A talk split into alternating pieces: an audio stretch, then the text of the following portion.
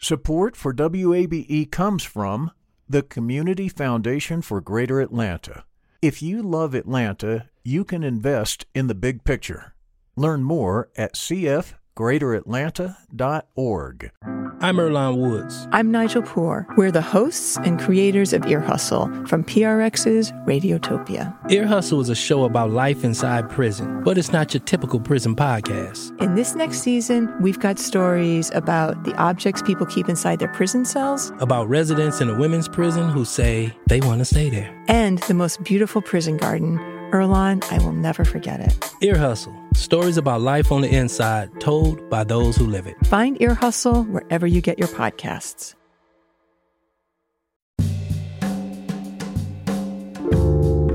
From WABE in Atlanta, welcome to this Monday edition of Closer Look. I'm Rose Scott. Coming up in just a moment, it's one of Georgia's most famous roadways, Peachtree Street, and apparently a bustling section of Peachtree Street needs to be reimagined. The issue is that it doesn't work for anybody. We kind of are half in and half out on Peachtree Street, and that's why we wanted to concentrate on making it actually work in one section of it. So the shared street study that we're doing, as you mentioned in the introduction, is for a small piece of Peachtree Street in downtown Atlanta. Atlanta City Planning Commissioner Tim Keane talks about the Peachtree Shared Space Study. Now, that conversation coming up later in the program. But first, we begin with this, and that's the latest regarding a coronavirus vaccine. The biotech company based in Cambridge, Massachusetts, Moderna, cites their COVID 19 vaccine is 94% effective and so the news today is that they will ask the FDA for emergency authorization of the vaccine. Now, this comes as many public health officials warn new coronavirus cases and possibly deaths will rise following this Thanksgiving holiday. Now, at the time of this broadcast, 420,601 COVID 19 cases have been confirmed here in the state. 34,782 have been hospitalized, and of those, 6,493 are considered ICU admissions. And since the state began recording deaths back in March, the number as of today is 8,778. And as always, this information comes from the Georgia Department of Public Health. In other news, back to voting. Early voting for the January 5th runoff begins in just two weeks. This week, President Donald Trump is set to rally for Georgia's two current Republican senators. The president is scheduled to appear this coming Saturday. Uh, right now, we don't know the location for Senators Kelly Loeffler and David Perdue. Now, President elect Joe Biden is also expected to visit Georgia to support their Democratic challengers, Raphael Warnock and Jon Ossoff. Meanwhile, Georgia Secretary of State Brad Raffensperger held a press conference earlier today and revealed his office is investigating what he considers all legitimate complaints from the 2020 election, but he also added this. As we move to the December 1st election, which is tomorrow, and the January 5th federal runoffs, we have to remain vigilant. That is why I'm announcing an investigation into third party groups working to register people in other states to vote here in Georgia. We have opened an investigation into a group called America Votes, who is sending absentee ballot applications to people at addresses where they have not lived since 1994.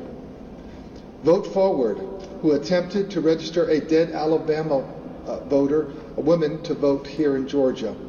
The New Georgia Project, who sent voter registration applications to New York City, and Operation New Voter Registration Georgia, who is telling college students in Georgia that they can change their residency to Georgia and then change it back after the election. Let me be very clear again. Voting in Georgia when you are not a resident of Georgia is a felony. And there's a lot more, and WABE's Emil Moffatt was there, and he now joins me. Emil, Thanks for taking the time. I really appreciate it. You bet. Good to be here, Rose. A lot to unpack here. Let's begin with this. Let's go back a little bit uh, to a few days ago because speaking on the Fox News cable network, President Trump said of Governor Kemp, quote, he's done absolutely nothing to question the state's results. But Governor Kemp has responded. What do we know from what the governor had to say? Well, Governor Kemp says he is following the law and letting Secretary of State Raffensperger basically do his job and run elections. Uh, but it should be noted that, that Governor Kemp has on multiple occasions uh, called for an audit of absentee ballot signatures without providing any evidence that there has been widespread or, quite frankly, any fraud involved with those signatures, which have already been checked and double checked by county elections officials. So to say that Governor Kemp hasn't done anything is not exactly true. Uh, has he intervened and asked uh, Secretary of State Raffensperger to overturn the results? He has not. But at the same time, he has made some accusations, made some allegations without really backing them up. And that seems to be a case with pretty much all the allegations regarding voter fraud with the presidential election. There's been nothing to reveal that there has been some substantial or widespread voter fraud processes taking place. But now Raffensperger says he's investigating these organizations. What evidence does he have?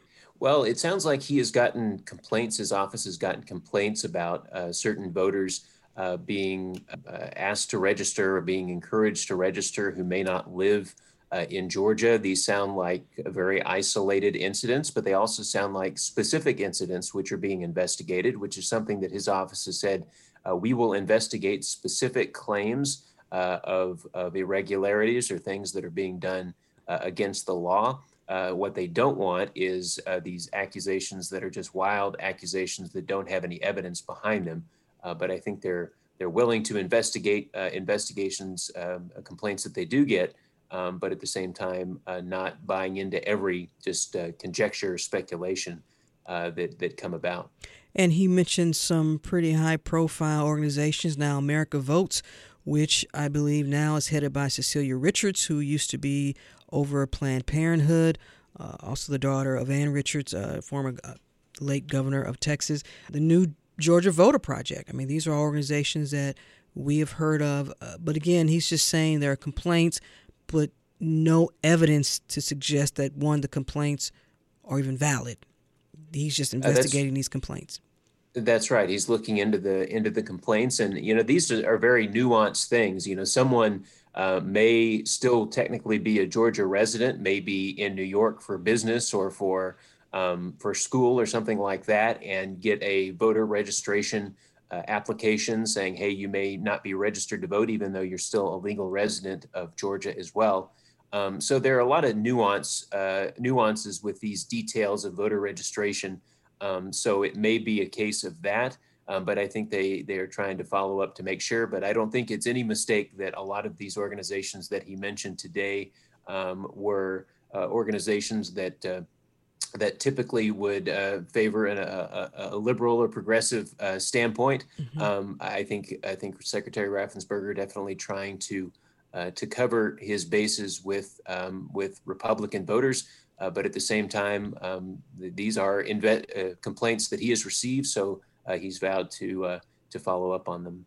And Emil, correct me if I'm wrong, because these organizations have access or can purchase, whether it's Democrat or Republican voter rolls, voter information, because that's how they send out their flyers and text messages. How do they get this information? Uh, they can get the information either from requesting it uh, from uh, from the Secretary of State's office, but there's also a lot of publicly available uh, voter data. You can look up um, voter history files from the Secretary of State's website. You can look up information on who voted um, as far as uh, vote by mail or early voting or in-person voting. So there is a lot of publicly uh, publicly available information that that anybody, a member of the general public, uh, can access. Uh, and that's a good that's a good point in that you know just sending somebody a reminder saying, "Hey, register to vote," or "Hey." Um, you may want to uh, request an absentee ballot is not necessarily uh, nefarious or illegal mm-hmm. um, as long as they are not encouraging someone to break the law, just reminding somebody if you're eligible to vote, make sure you're registered, make sure you request an absentee ballot. There's a big difference between doing that and going out and and uh, uh, basically uh, encouraging someone to break the law. And Emil, so much is swirling right now. And as a matter of fact, after our conversation, I'll have a conversation with the ACLU of Georgia regarding some concerns about voter registration, people being able to register to vote, and whether or not uh, they need to have a, a, driver's license or own a car. We'll, we'll clear all that up. Uh, but I want to get the latest for our listeners in terms of the recount This was the recount that the Trump campaign asked for. What's the latest on that? How close is Georgia to being complete with that recount? The deadline is uh, midnight or 11:59 on Wednesday night. Uh, so uh, Secretary of State's office is expecting all the counties to be done with their information, and then they'll start releasing that data as far as what the machine recount came up with.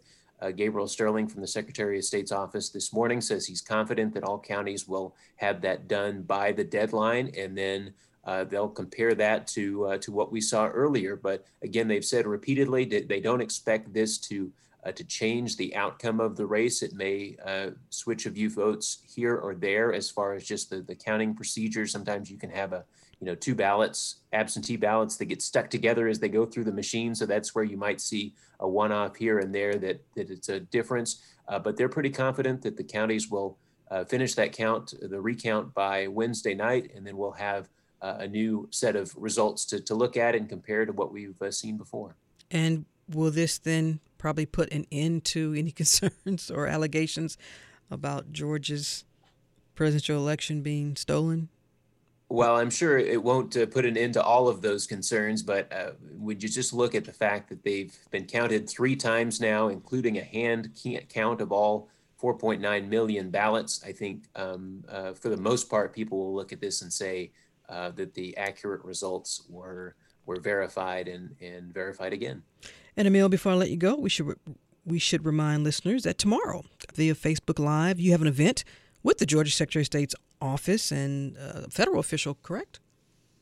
Uh, that's right. We'll be talking to uh, Chris Harvey with the Secretary of State's office, and also Gabe Sterling, uh, who you may have come familiar with from his uh, his press conferences and his details. We'll be talking to them on Facebook Live at the WABE Facebook page. So tune in for that. We'll also take your questions, so submit those uh, and we'll get a chance to, to chat all things uh, November election and January runoff with uh, members of the Secretary of State's office. And you don't have to have a Facebook account.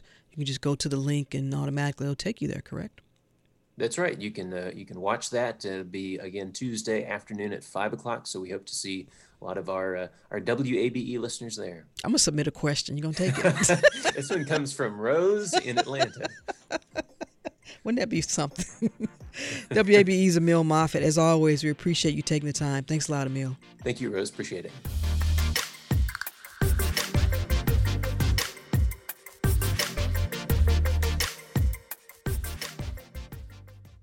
Support for WABE comes from the Community Foundation for Greater Atlanta. You can go beyond giving to impact. Learn more at cfgreateratlanta.org. The field of mental health counseling is growing rapidly, and Richmont Graduate University can equip you with everything you need as a licensed professional counselor while integrating your faith into your clinical practice. Programs are offered in Atlanta, Chattanooga, and online. Apply today at richmont.edu. That's R I C H M O N T.edu.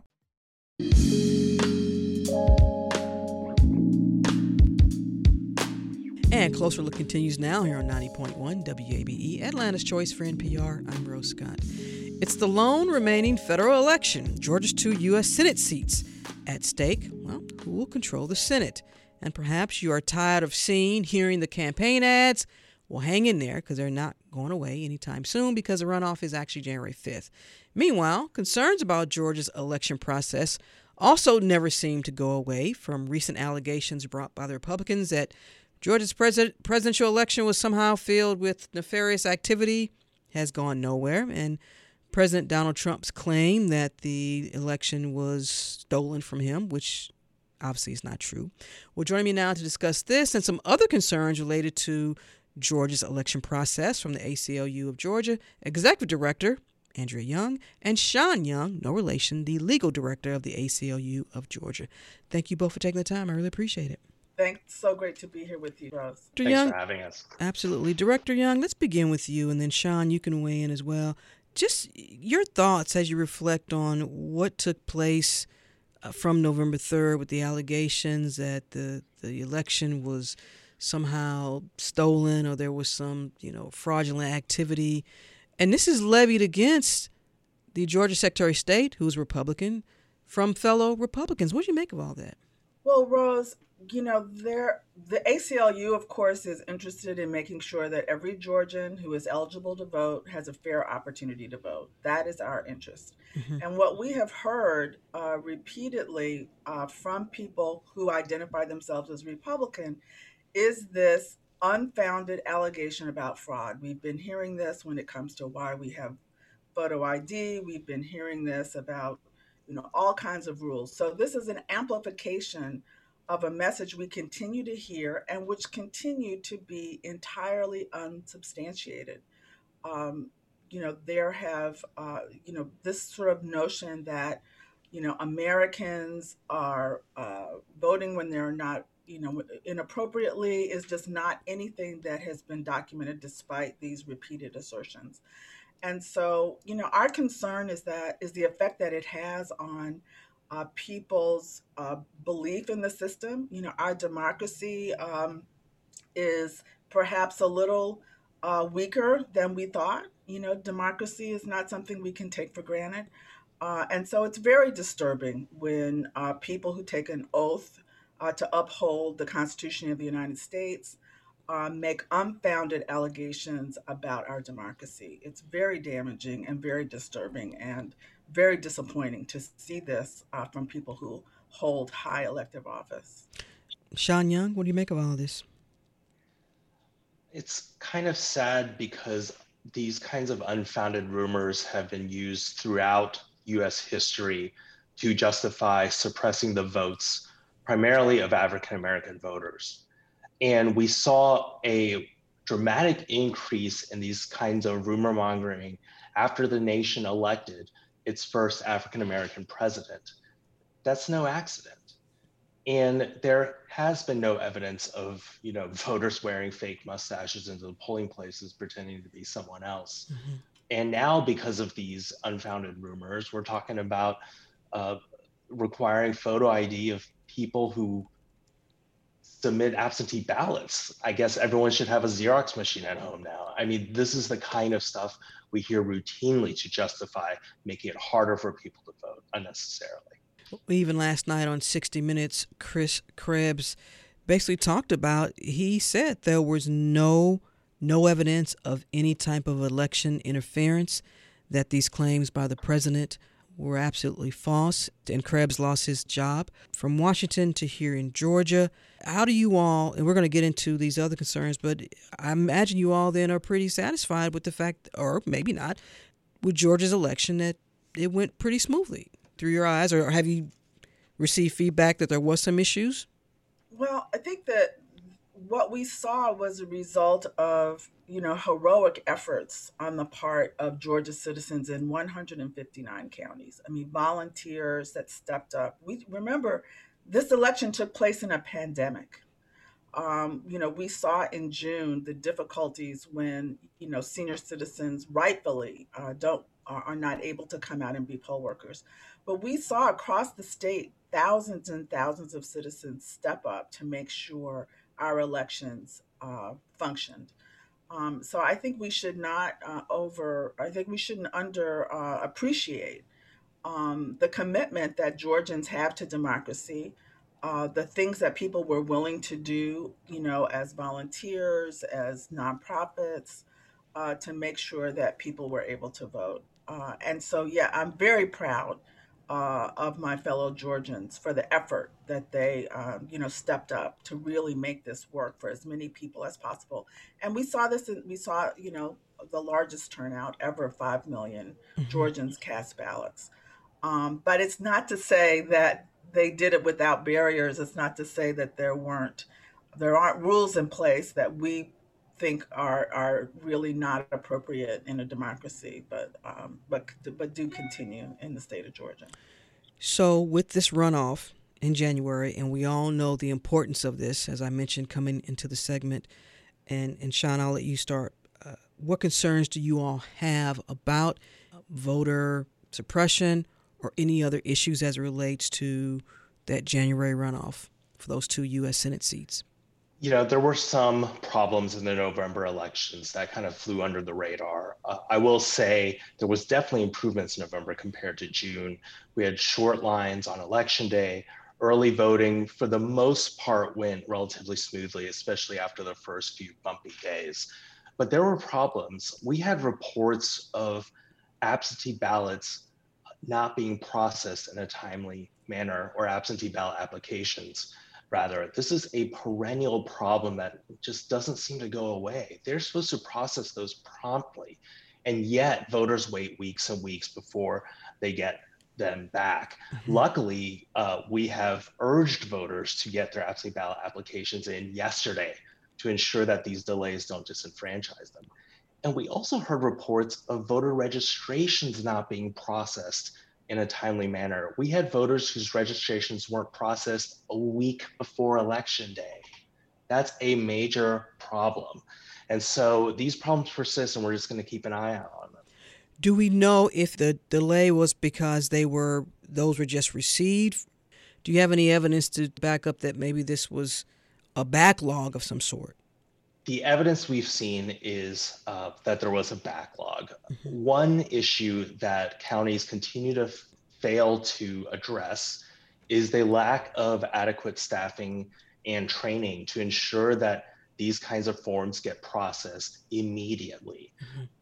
This is no surprise. We get a lot of voter registration forms in at the 30 day deadline. This is not a new issue, and continually, county elections officials um, either aren't doing it uh, for some reason or they just don't have the funding.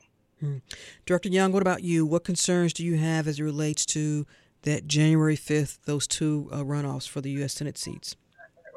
Well, one concern is given the challenge that our counties have with staffing, are these multiple recounts. Uh, and so, you know, already stretched uh, counties um, at, at quite an expense, you know, are still, I think, in a, you know, having to recount for a third time uh, when they, they need to really be switching now to, to preparation for the runoff. And so the concern is that this only exacerbates uh, those problems. Uh, and then also, you know, some of this rulemaking that's occurred mm-hmm. uh, that seems to be, you know, there are over 20,000 uh, Georgia 17 year olds who will turn 18 between uh, November 3rd and January 5th. They are eligible under Georgia law to register to vote.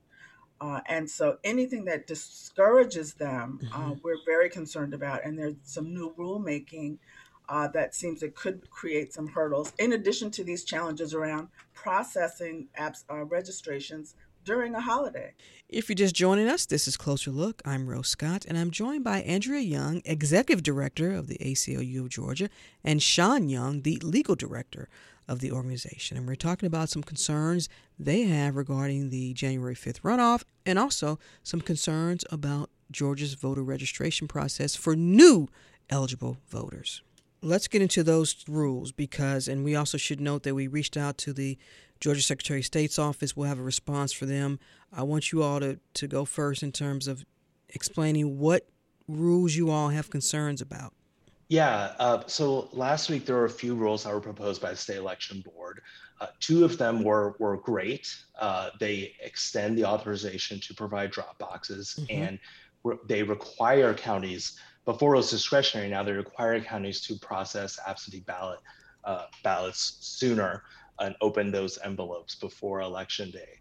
There was one proposed rule that was rescinded and will be transmitted as a bulletin, and we haven't seen the final version of the bulletin yet, so I want to be a little careful. Mm-hmm. But the wording that we've seen could be misread to categorically block the voter registrations of every eligible voter that doesn't have a Georgia's driver's license or a DDS issued ID. And that is as crazy as it sounds. I probably don't need to remind folks that there are lower income people who don't drive, and uh, they are primarily people of color. And there are a lot of young people who are now eligible to vote whose parents don't give them free cars. The purpose of this bulletin was to catch alleged out of state voters who are pretending allegedly to live in Georgia to cast a vote in the runoffs. But if you misread this bulletin, it could categorically block the registrations of perfectly eligible voters who don't have cars.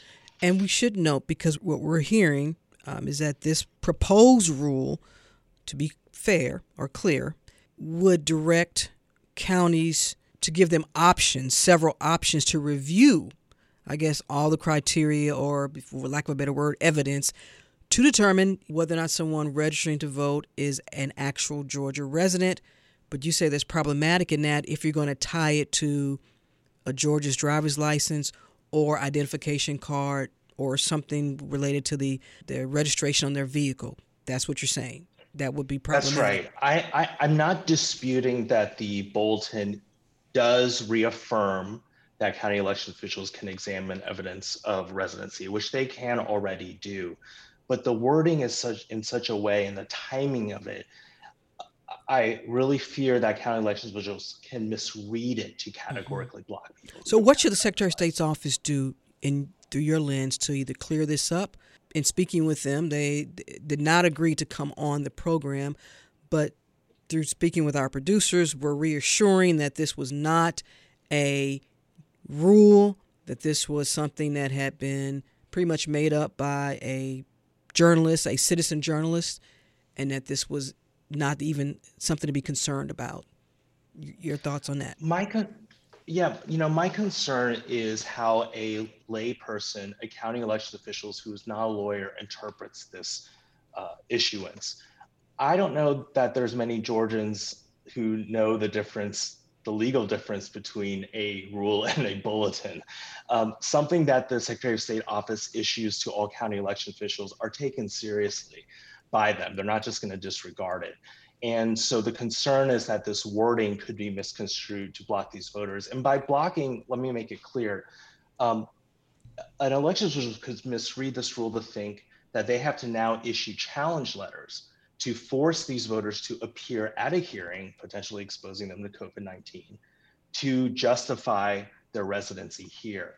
What we need the Secretary of State to do is either not issue this potentially misleading bulletin um, and or to emphasize that residency determinations must be individualized. You cannot categorically block voters that all voters that have a driver's license um, because that potentially violates federal law and it's wrong. And what do I mean by individualized? If a voter says on the registration form that they live on Mars or that they live out of state or that they're Mickey Mouse or you know they did a social media post saying you know I'm going to falsely claim Georgia residency just for vote yeah, those voters should be looked at. Mm-hmm. But to categorically block everyone who doesn't have a driver's license, I mean, that's just absurd. So you're also saying that even if someone did not have a driver's license, that the challenge, the fact that the challenge could be made, could also hinder because a person may not want to, they may not follow through on it. And the rule requires, you know, a, a, is already quite stringent for, you know, a photo, a state issued photo ID. So particularly as again, our concern about students. So if you, you know, you have your student ID, um, why it's this it's this, this concern that again the driver's license is being elevated as the most important form of of identification. And it is certainly and it's just something that you know younger people lower income people you know do not necessarily have. Uh, and so the concern is that it you know it's discriminatory against people who are low income younger and who disproportionately are people of color certainly the rules already allow and require appropriately that mm-hmm. you know people are Georgia residents. Yeah. Someone listening says, "Well, so let's be clear. If I don't have a Georgia's driver's license or a Georgia issued identification, they can still register to vote because there are other forms of ID that will be accepted, correct? That's what the Georgia Secretary of State's office tells us, tells us correct? That's that's right. And I would also remind folks on the voter registration form, you can put in the last four digits of your social security number if you don't have a Georgia issued ID. We have had so many conversations, Director Young and Sean Young, for years now. I feel like we're well, having the same conversation you know, over the, and over every big election season. Yeah, the concern the, the concern seems to be that um, you know, some folks seem that that they'd rather control the electorate than persuade the electorate, right? So, you know, the um, there's a lot of effort put into restricting, you know, and, and suppressing the vote. Um, rather than, you know, our position is that every eligible Georgian should have a fair opportunity to vote. And, you know, the outcome, and, and they vote for the candidates of their choice and they vote on the policies that they care about. And that's what democracy is. Um, and, and that, you know, these, and efforts to try to, that efforts that clearly have a disproportionate impact, especially on people of color, is part of this legacy in Georgia that makes it so difficult for African Americans to vote. You know, my dad tried, was registering people to vote in South Georgia in the 50s and mm-hmm. prompted a Klan rally. So that's our legacy. And we need to work very, very hard to get away from that. We want everyone to vote, vote safely, when they, you know, be eligible. You know, there's certainly, you know, in the past we've had rules that allowed people to to bring all kinds of uh, of of evidence that you know of their registration, their you know their water bill, their you know just a whole host of things that not necessarily this photo ID requirement. Um, so that's something that we will continue to be concerned about uh, the photo ID requirement and how uh, how it suppresses people's ability to register. And meanwhile, as my colleague Emil Moffatt is reporting at the moment of this conversation, Brad Raffensperger is holding a press conference. He's talking about investigating, quote, third party groups who are attempting to register voters for January. Says his office has received complaints that some groups are trying to register people who are not Georgia residents. What do y'all make of this? Valid complaints or folks just trying to disrupt the process by creating these false narratives? It's hard to know, and particularly when, you know, during this particular election season, you know, there have been, uh, I think, over 30 uh, challenges brought, all that have been thrown out, most recently by uh, in the Court of Appeals in, in Pennsylvania, with a scathing indictment of of complaints that not only um, have no don't actually of complaints that just are totally unsubstantiated. So unfortunately, there's been so much bad faith um, in this you know election around you know these quote unquote you know fraud allegations that um, it's hard to take them you know it's hard to take them seriously.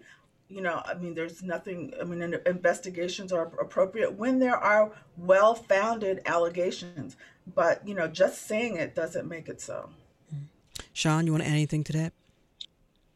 It's kind of sad and maybe even unsurprising that whenever people of color and African Americans uh, flex their political muscles, suddenly you get these complaints coming out of the woodwork. Uh, the state and this country has had a long history of suppressing organizations led by people of color that are just trying to register eligible voters. And so uh, we can't forget that history. Hmm. We shall wait and see. We should note that more than 800,000 absentee ballots applications, I believe, have been requested. Um, so uh, we could see some a record turnout for a runoff, that's for sure, um, for January 5th, just in general. Andrea Young, Executive Director of the ACLU of Georgia, and Sean Young, Legal Director of the organization. Thank you both for taking the time. I really appreciate it. Thank you so much.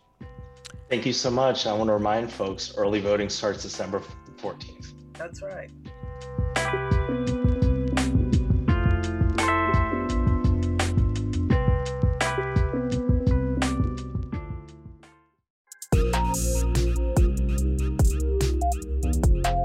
And Closer Look continues now here on 90.1 WABE. This is Atlanta's Choice for NPR. As always, I'm Rose Scott. It is Georgia's most famous street, and according to the Atlanta History Center, quote, Peachtree Street was an important Native American trail connecting Fort Daniel in present day Gwinnett County to the Creek settlements of Standing Peachtree on the Chattahoochee River, close quote. Information you can always use because I did not know that. It is, yes, Atlanta's most iconic street, and it could be transformed. Maybe folks want that. Yes, Peachtree Street stretches from downtown Atlanta through Midtown all the way up through Buckhead. Obviously, along the way, there are several skyscrapers, Atlanta attractions, restaurants, shopping locations, and more. And when you combine all of those elements pre pandemic, depending on the time of the day, this street could be a traffic nightmare. That's the best way to put it. Flooded with cars and buses and any, anything else that's on wheels. Well, the City of Atlanta Department of City Planning launched a study called the Peachtree Shared Study Space to reimagine Atlanta's signature street as a shared space for all. And joining me now to talk more about this is, of course, Tim Keane, the Commissioner of Atlanta's Department of City Planning. Commissioner Keane, thanks for taking the time. I really appreciate it. I'd much rather be at your studio, Rose, but thank you for having me virtually. Well, and we're not going to talk about scooters, are we? well, we can if you want. There's a few around. Listen, if you want to ride a scooter on Peachtree Street, you go right ahead, whoever you are. Uh, so let's talk about Peachtree Street, though, just for a moment before we get into this study. Absolutely. How would you assess Peachtree Street in terms of mobility for folks? We won't even get into doing heavy traffic. We know what that's like, but uh, how would you assess Peachtree Street and where well, where it should be and where it is right now? Well, first of all, let me say that Peachtree Street in the city is about 16 miles. If you mm-hmm. take the entire length of Peachtree from downtown Atlanta to to where Buckhead becomes Brookhaven, that's 16 or so miles. Mm-hmm. And for the most part, I would characterize it as a street that really doesn't work for anybody uh, in the sense that it's kind of it's conflicted as a street because it it's uh, supposed to be a street that's great for walking and cycling, and it's it tends to not be. There are some few places that are. And as he said, it's congested often. I'll say that that every great street is very congested, so that's not terribly concerning. It, the issue is the that it doesn't work for anybody. You know, we we kind of are half in and half out on Peachtree Street, and that's why we wanted to concentrate on making it actually work in one section of it. So the shared street study that we're doing, as you mentioned in the introduction, is for a small piece of Peachtree Street in downtown Atlanta. Mm-hmm. Let's get some clarity, Commissioner, because we've had this conversation before about Peachtree Street in particular. And folks have always sort of been surprised that the maintaining of Peachtree Street that falls on the state, correct? For most of Peachtree Street in the city, that that is the case. There is a portion of it that is not, but but it's a small portion. Is that then the core of a challenge in all these years and decades in trying to maybe reimagine Peachtree Street in the past? because it's a divided a roadway between the state and a little bit to the city? It may have been in the past. I don't think that's the great challenge today. Mm-hmm the Georgia Department of Transportation is progressive on urban streets as it relates to trying to remake them and, and redesign them as places that accommodate other modes of transportation. Look at, you know, the Georgia Department of Transportation was instrumental in, in seeking to do a bike lane on Upper Peachtree Street um, up into Brookwood and Buckhead, and really, really championed that idea. And so I think while that may have been an issue in the past, it's not so much one today. So, why the need now for this shared space study? We're concentrating on downtown, as I said, Rose, mm-hmm. and we, we looked at from North Avenue down to Marietta Street. That's just, just over a mile, mm-hmm. 1.2 miles. And we decided to concentrate on a section right in Peachtree Center. It's actually just a quarter mile. And the reason for concentrating there is number one, that downtown Atlanta is fundamentally important to how Atlanta grows. When you think about our city and our region, we're a large region of 6 million people. There's 500,000 or so in the city. And then a very, so a very, you know, small from a population standpoint city in a large region. And then in the city, a small fraction of those residents live in downtown, and downtown has vast areas of underutilized property and even buildings. So as we grow, it is incredibly beneficial for downtown Atlanta to be leading that growth, that those vacant lots that you see or surface parking lots and underused or vacant buildings that they get occupied because we've already invested in all the infrastructure there. So Number one is we felt it incredibly important for us to do everything we can to help downtown Atlanta. And what that means is making a public realm. It means making a city out of downtown Atlanta. And that really has much to do with the streets. And as we, I know I'm going on a bit, but, but the, the thing about that one section right in Peachtree Center is that that's the densest place in, in the, in the city and yet the street doesn't work, as I said, for anyone.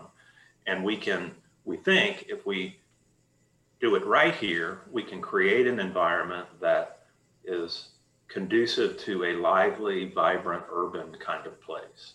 Well, let's look at that stretch then, because if you're talking about from North Avenue all the way downtown, and we've had this conversation before, economic development may be a, a, driving force, no pun intended, in all of this. But the city of Atlanta has a role to play, obviously. But you look at some of these, you talked about density. Well, let's look at some of these other areas where there's nothing there. I mean, I don't know what's happening with the old Civic Center. Now the underground has been sold again, you know, the gulch, whatever's going to happen with that, uh, who knows.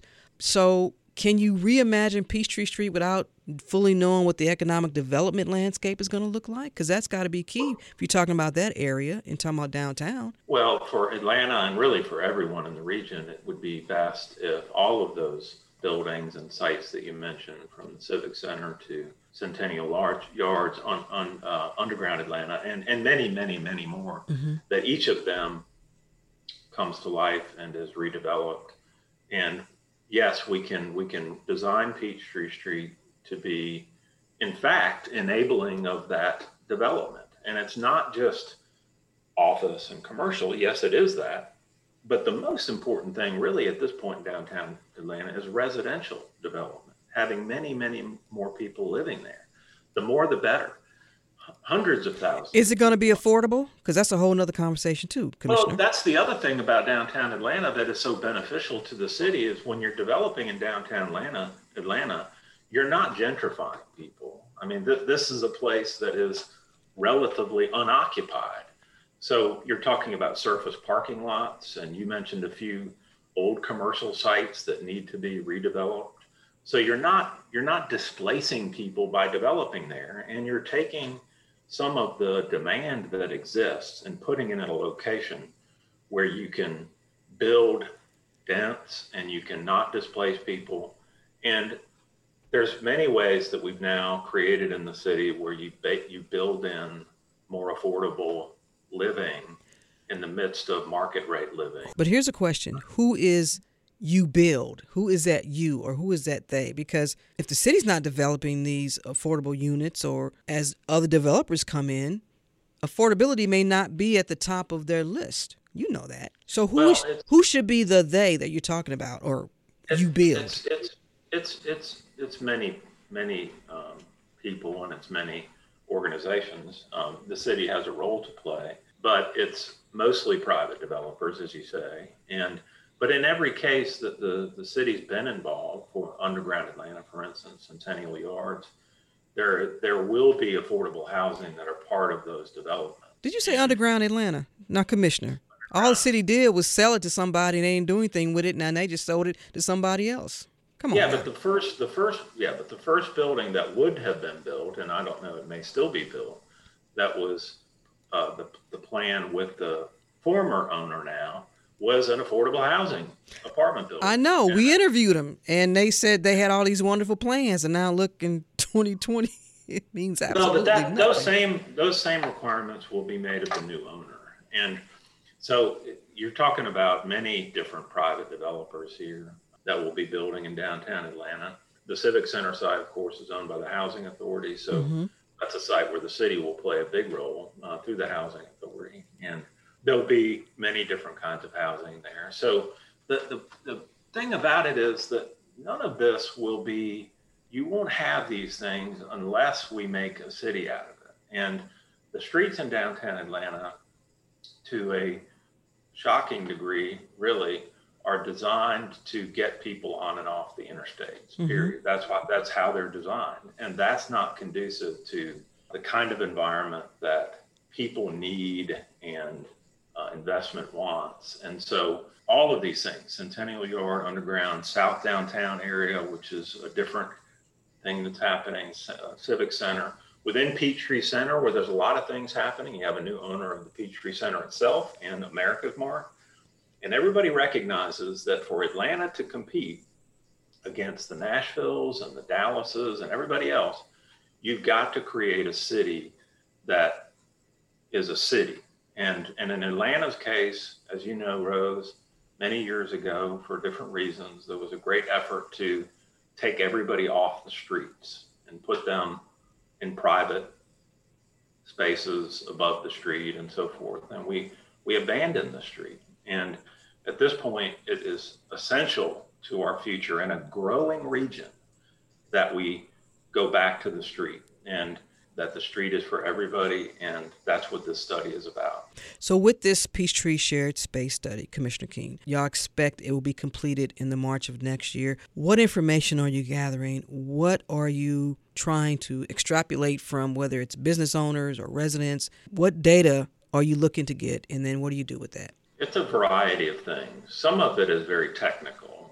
around uh, how the traffic and transportation aspects of this work and utilities and things like this. So some of it is very technical, but we've also had, as you mentioned, a series of public meetings with a great variety of people to talk about how we accomplish this and what people's expectations would well, what are you hearing? That, that includes people that live there, business owners, uh, students nearby, everybody.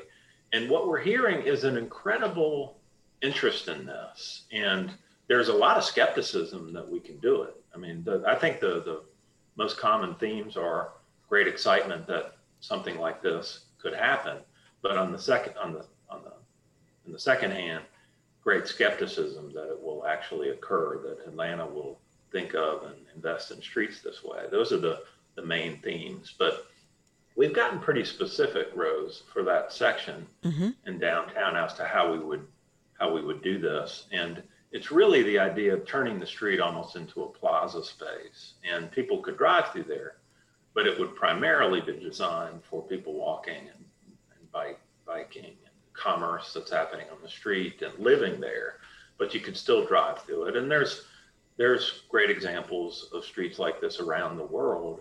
And we wouldn't propose this for every section of peachtree street. It's just you know each section is different. It's just that this one is really the center of the city. If you said, mm-hmm. what's the center of Atlanta?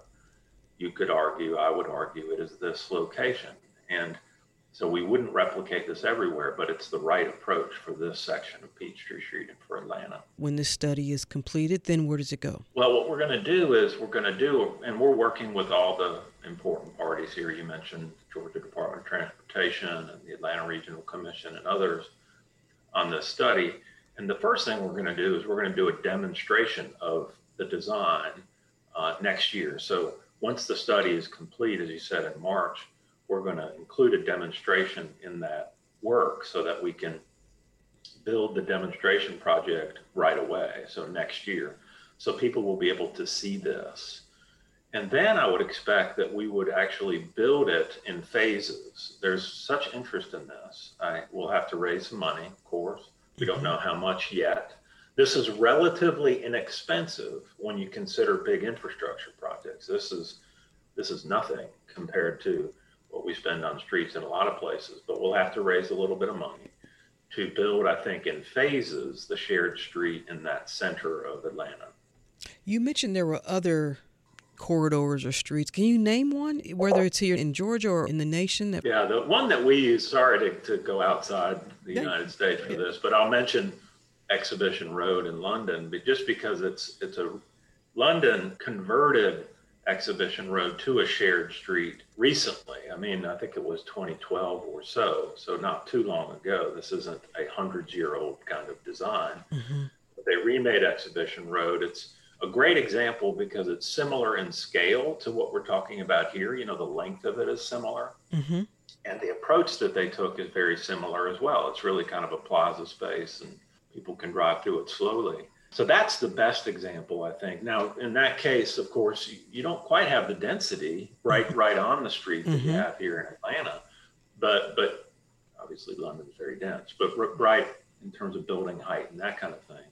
There are other examples around the country. Um, they tend to be smaller streets or neighborhood streets that have been made into shared streets. I'll mention one, Argyle Street uh, on the north side of Chicago.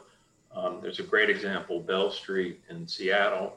So there are examples in the United States. And you know, you could argue that this is to large degree what New York City did with Times Square. They literally closed the street to one of the streets to to vehicles and made it a plaza space, which, you know, think about that, you know, New York City, okay, we're going to really invest in streets this way. Let's go to the busiest location in the world and change the street. So, you know, what we're doing here is is a similar in terms of its intention, mm-hmm. which is to make a space for people. In our case, we feel like it will be absolutely necessary in order to basically enable or push or the private people to make the kind of investments that will result in a lively street. So, for instance, thinking about downtown Atlanta, that section at Peachtree Center or any of the hotels along there, where you have many blank walls, mm-hmm. um, you have a few businesses there, but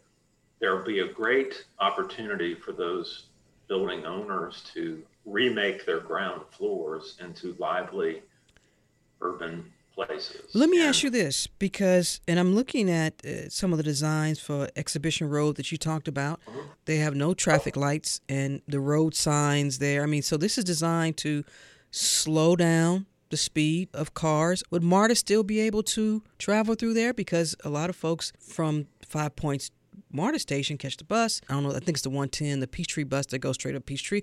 Would that still be a part of it, or would you have to reroute that bus? The design would accommodate buses. It will. It will actually even accommodate in the thinking we did for the streetcar. The, there had been plans to extend the streetcar north on Peachtree Street, so we took that into account. Essentially, our initial concept was to shift all of the kind of on-street parking and, and, and people space to the west side of the street and leave room on the east side of the street for cars, but also buses and other things. The point is the one you made at the start, which is it's fine as long as they're going slowly. Mm-hmm. You know, we, we want the vehicles to be going slowly in the center of our city where we have more people than any other place in Atlanta a slow car, a slow bus is, is, is a hugely positive thing in that environment. We need the cars and the buses and everything. That's good. It's just that they're going slowly. And really, the design of the street is the most important element of that. You mentioned you need a little bit of money. So here comes the money question before we wrap up. I take it the mayor has put that in your budget? well, this is, as everybody knows, this is as challenging a budget year, and next year probably will be as well. The, the funding for this is first of all, we don't know how much it will be yet. We will in March. As I said, it will be relatively inexpensive when it comes to these kinds of things. And we have great partners here that I think will all be seeking to invest in this, not just the city. I see this as something that private people will invest in and various government agencies, whether it's GDOT or ARC helping us with it you know, that's why everybody's involved to design something that everybody sees value in and we can all partner together to fund and, and build. And you're also talking about going through the heart of downtown Atlanta where you have a number of unsheltered folks who need resources yeah. and assistance. Absolutely. And as a matter of fact, we included that aspect of things in our design workshop last week. This is critical that, that we're thinking about people that uh, must, uh, at least for some time in their life, live on the street, and how we welcome them and how we care for them and how we design for them, and uh, all different. That's why I say this. This is this should be a street for everybody, mm-hmm. including people that are that, that for some time uh, are have to live on the street. And so that's an essential element of this. Well, and it's something that we definitely want to stay on top of. Tim Keane, Commissioner of Atlanta's Department of City Planning, talking about the Peachtree Shared Space Study, which looks at that Peachtree section in downtown Atlanta to reimagine this. Commissioner, thanks for taking time. I really appreciate it. We shall see, huh? Thank you so much for having me, Rose. Appreciate it. Look forward to seeing you soon. All right. When this thing is over with. And I will be at the next time I see you, I'll be at the studio. That's it for this edition of Closer Look, which is produced by Grace Walker and LaShawn Hudson. Our engineer is Shelley Canavy. If you missed any of today's program, it's online at wabe.org slash closer look. And of course, you can listen to Closer Look weeknights at 8 p.m. and listen whenever you want because Closer Look is now available as a podcast. Just visit NPR One or your favorite streaming app and subscribe. This is 90.1 WABE, Atlanta's Choice for NPR. I'm Rose Scott.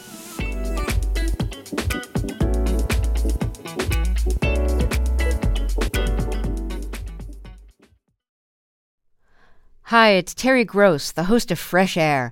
We bring you in depth, long form interviews with actors, directors, musicians, authors, journalists, and more. Listen to our Peabody Award winning Fresh Air podcast from WHYY and NPR.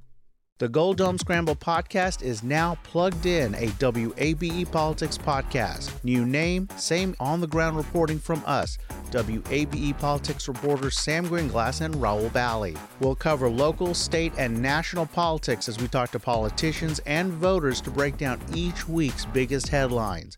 New episodes drop on Fridays. Listen and subscribe at WABE.org or your favorite podcast platform. WABE.